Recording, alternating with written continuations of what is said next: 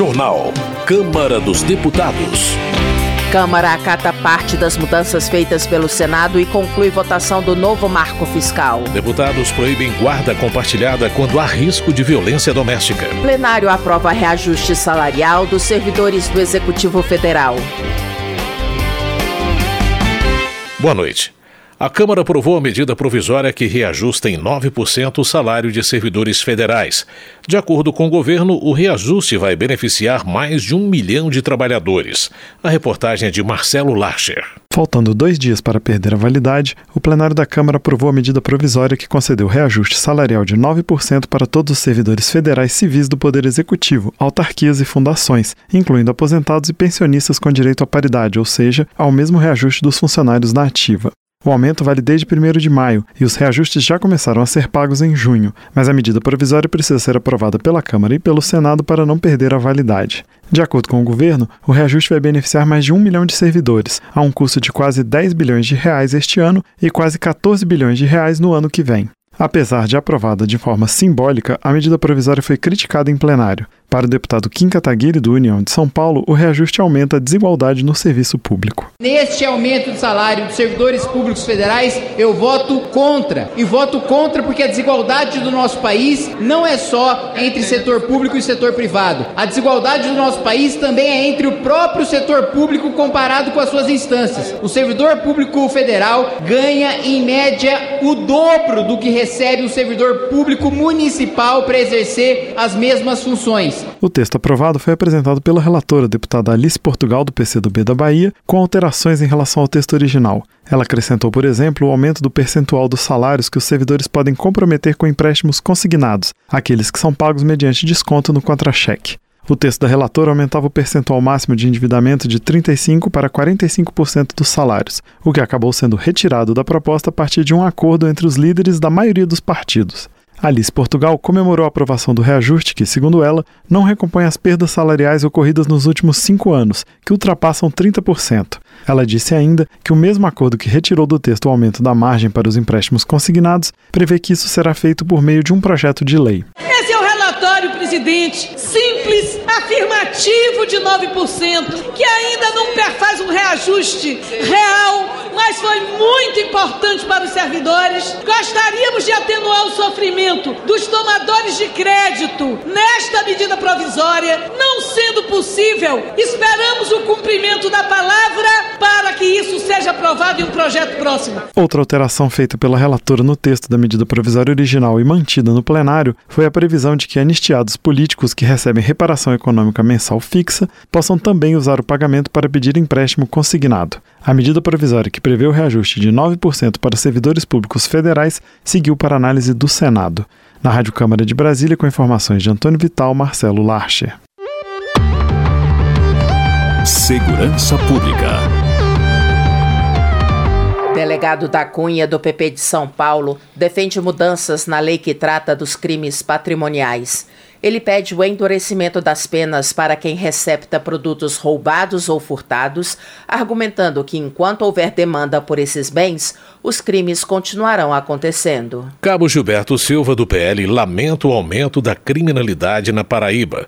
Segundo o congressista, a população do estado tem sofrido com ataques a carros fortes, homicídios e assaltos. Ele cobra do governo paraibano uma reação enérgica para resolver o problema da violência. Capitão Alden, do PL, elogia a bravura e a coragem dos agentes de segurança pública da Bahia que se arriscam diariamente no combate à criminalidade. O deputado cobra do governo baiano reconhecimento e valorização dos policiais que, segundo ele, enfrenta uma verdadeira guerra urbana no estado. Raimundo, do PT do Rio de Janeiro, critica a aprovação na Comissão de Segurança Pública do projeto que autoriza o porte de arma de fogo pelos conselheiros tutelares. Ele afirma que os próprios conselheiros rechaçam a proposta, reiterando que, em vez de armas, o mais importante é defender os direitos das crianças e adolescentes. Tarcísio Mota, do PSOL, lamenta os seguidos casos de morte de crianças por bala perdida perdida em operações policiais nas favelas do Rio de Janeiro. O congressista classifica a situação como uma política de extermínio e pede o fim da naturalização do quadro de violência. Eduardo Bolsonaro, do PL de São Paulo, rebate argumentos de que onde há mais armas, há mais crimes.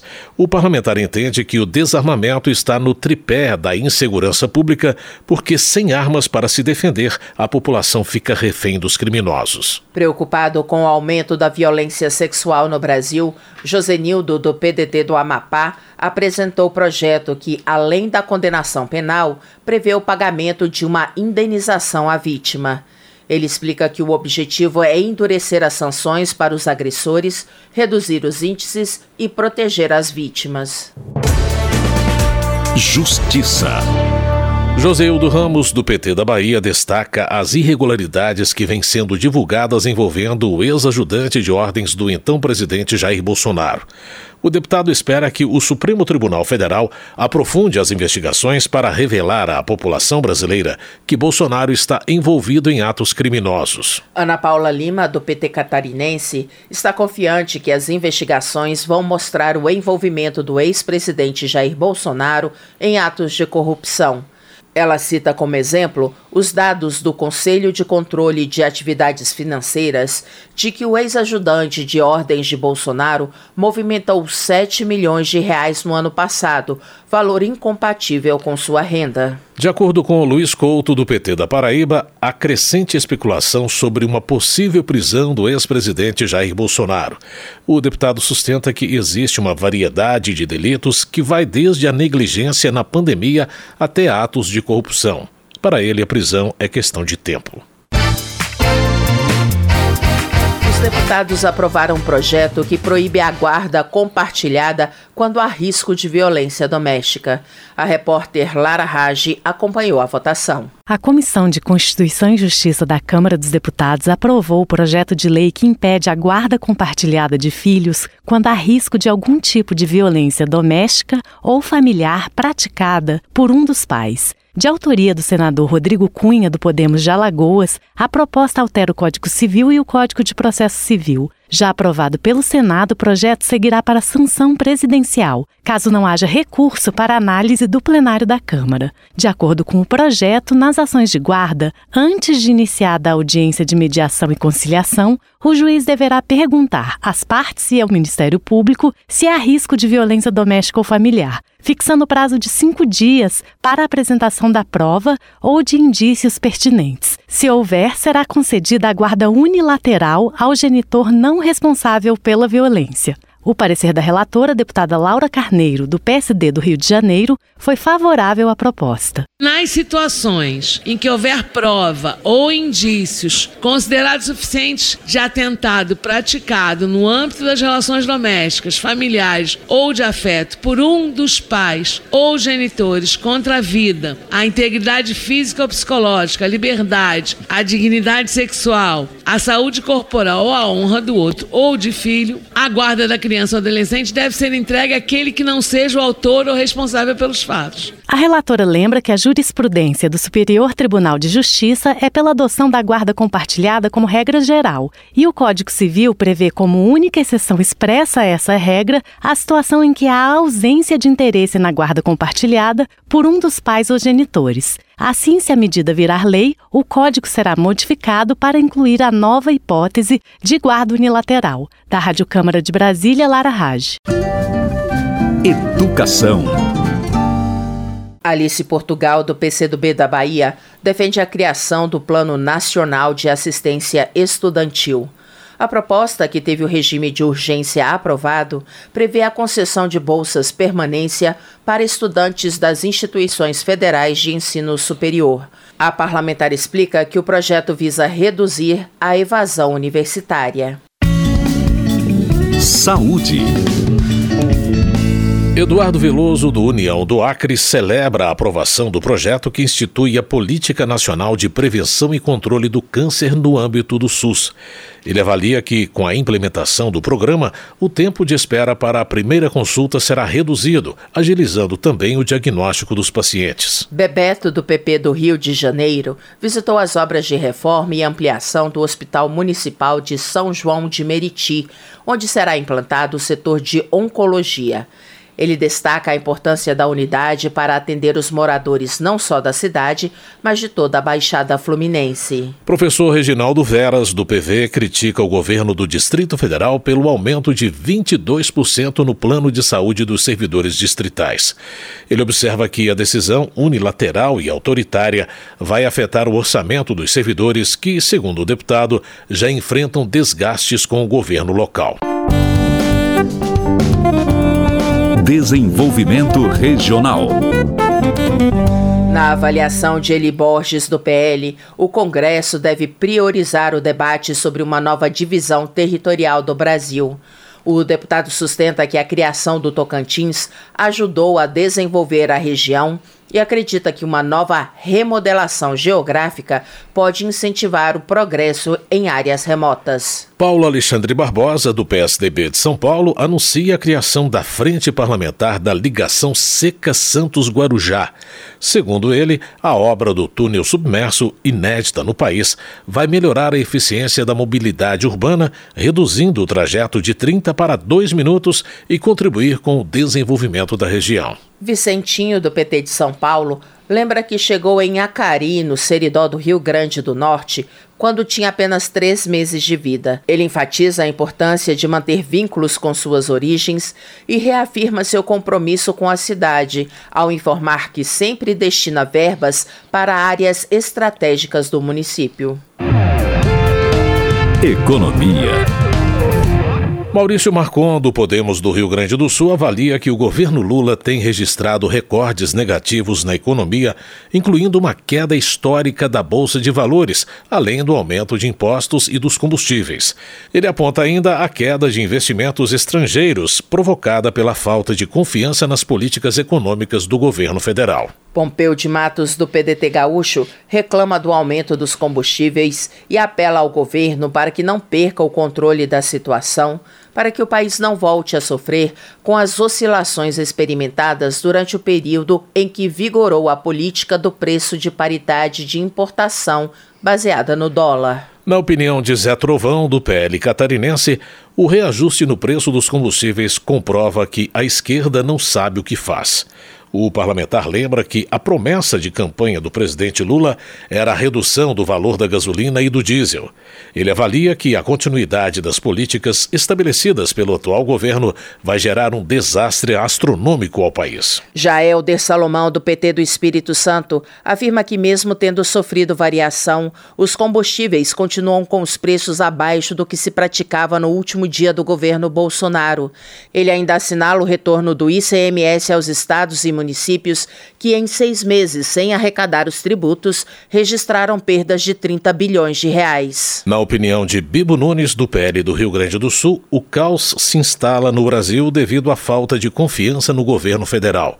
O deputado argumenta que a má gestão reflete a negatividade contínua do índice Bovespa, que registrou queda em 12 sessões consecutivas.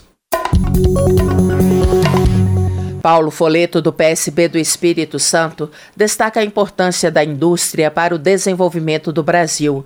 Ele lamenta que, atualmente, o setor represente apenas 24% do PIB, percentual bem abaixo dos cerca de 30% já registrados na história recente do país.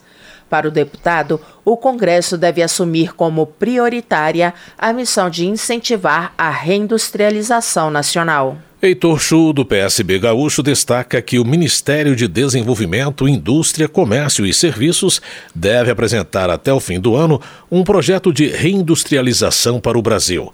O deputado chama a proposta de novo arcabouço industrial, com investimentos em inovação e descarbonização. Coronel Crisóstomo, do PL de Rondônia, pede que os parlamentares da base governista intervenham junto ao presidente Lula para suspender a importação de leite da Argentina e do Uruguai.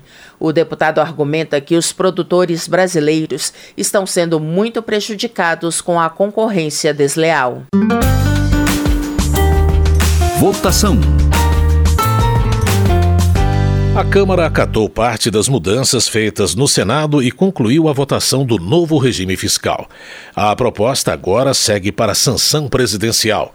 O repórter Antônio Vital acompanhou a votação. A Câmara dos Deputados concluiu a votação do projeto do governo que cria o novo regime fiscal para substituir o teto de gastos. A proposta, também conhecida como arcabouço fiscal, prevê que as despesas serão sempre menores que as receitas.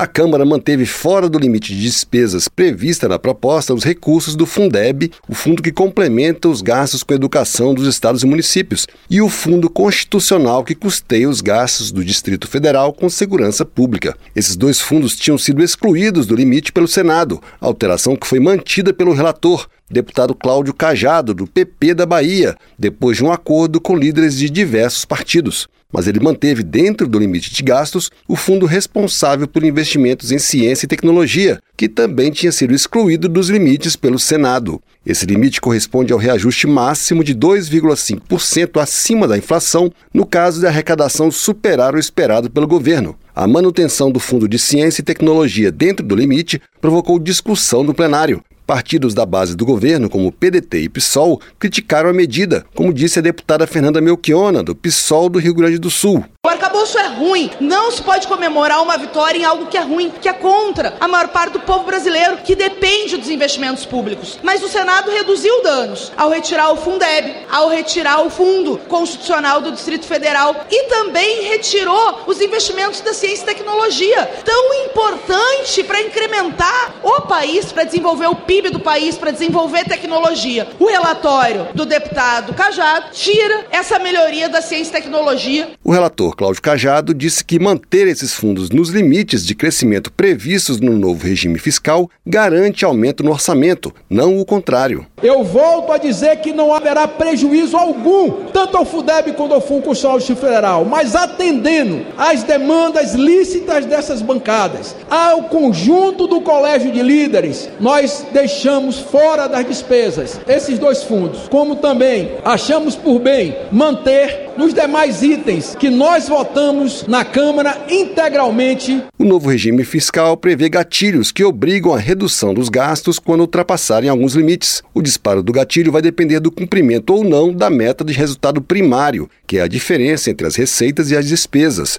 Esse valor é definido por uma lei votada todos os anos, a Lei de Diretrizes Orçamentárias, ou LDO. Se a meta for alcançada, os gastos públicos ficam limitados a 70% do crescimento da arrecadação. Por exemplo, se a arrecadação subir 2%, a despesa poderá aumentar até 1,4%. Se a meta não for cumprida, o crescimento dos gastos pode atingir no máximo 50% do crescimento da arrecadação. Partidos da oposição criticaram a proposta com o argumento de que o projeto prevê equilíbrio orçamentário por meio de aumento de impostos no lugar de corte de gastos. Foi o que disse a deputada Adriana Ventura, do Novo de São Paulo. A gente não acredita que a gente consiga alcançar bons resultados em uma política que só tenha foco no crescimento da receita, sem se preocupar em conter gastos, sem se preocupar com reforma administrativa. Então você tem um compromisso, independente do que aconteça, e mesmo que não sejam cumpridas várias metas, você ainda continua autorizado a gastar. Apesar da divisão em sua base de apoio, o governo defendeu o acordo que permitiu a aprovação da proposta, como explicou o deputado Ayrton Faleiro, do PT da Bahia. Seria frustrante nós termos feito a primeira etapa e sermos elogiados pela sociedade brasileira, pelos setores da economia, e agora, porque tem um probleminha aqui e outro ali que pode ser discutido nos destaques, a gente não aprovar essa peça que vai dar as condições para o governo governo executar os programas sociais, as políticas públicas, executar o orçamento. O projeto que cria o novo regime fiscal e acaba com o teto de gastos seguiu para sanção presidencial e já pode virar lei. Da Rádio Câmara de Brasília, Antônio Vital. Homenagem. Giovanni de Sá, do PSDB de Santa Catarina, lamenta o falecimento do ex-deputado federal Eduardo Barbosa nesta quinta-feira. A deputada lembra que conviveu com Eduardo Barbosa durante duas legislaturas e destaca a luta dele pela melhoria da vida da população, principalmente no que diz respeito à assistência social. Termina aqui o jornal Câmara dos Deputados, com trabalhos técnicos de Everson Urani e apresentação de Luciana Vieira e José Carlos Andrade. Uma ótima noite para você. A Voz do Brasil retorna amanhã. Uma boa noite. Você ouviu A Voz do Brasil. Boa noite.